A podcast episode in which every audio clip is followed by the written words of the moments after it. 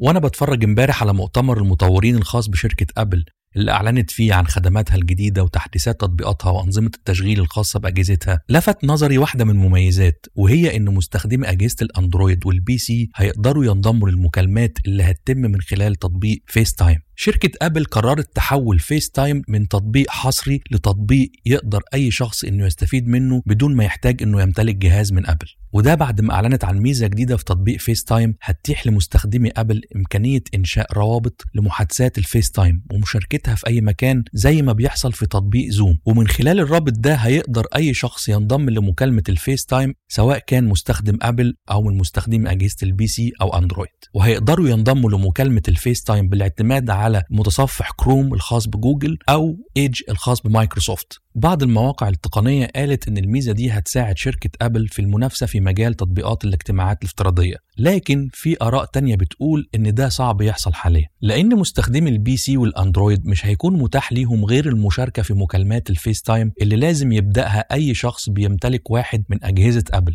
وبرغم المميزات الجديدة التانية اللي هتكون موجودة في تطبيق FaceTime على نظام iOS 15 إلا إن بعض المتابعين لأخبار أبل كان رأيهم إن الميزة الأهم اللي ما تمش الإعلان عنها في مؤتمر أبل هي إتاحة تطبيق FaceTime على متجر تطبيقات أندرويد وهنا يجي وقت السؤال المهم وهو هل ميزة مشاركة المكالمات ممكن تساعد تطبيق FaceTime إنه يكون بديل لتطبيق Zoom أو تطبيق Teams من مايكروسوفت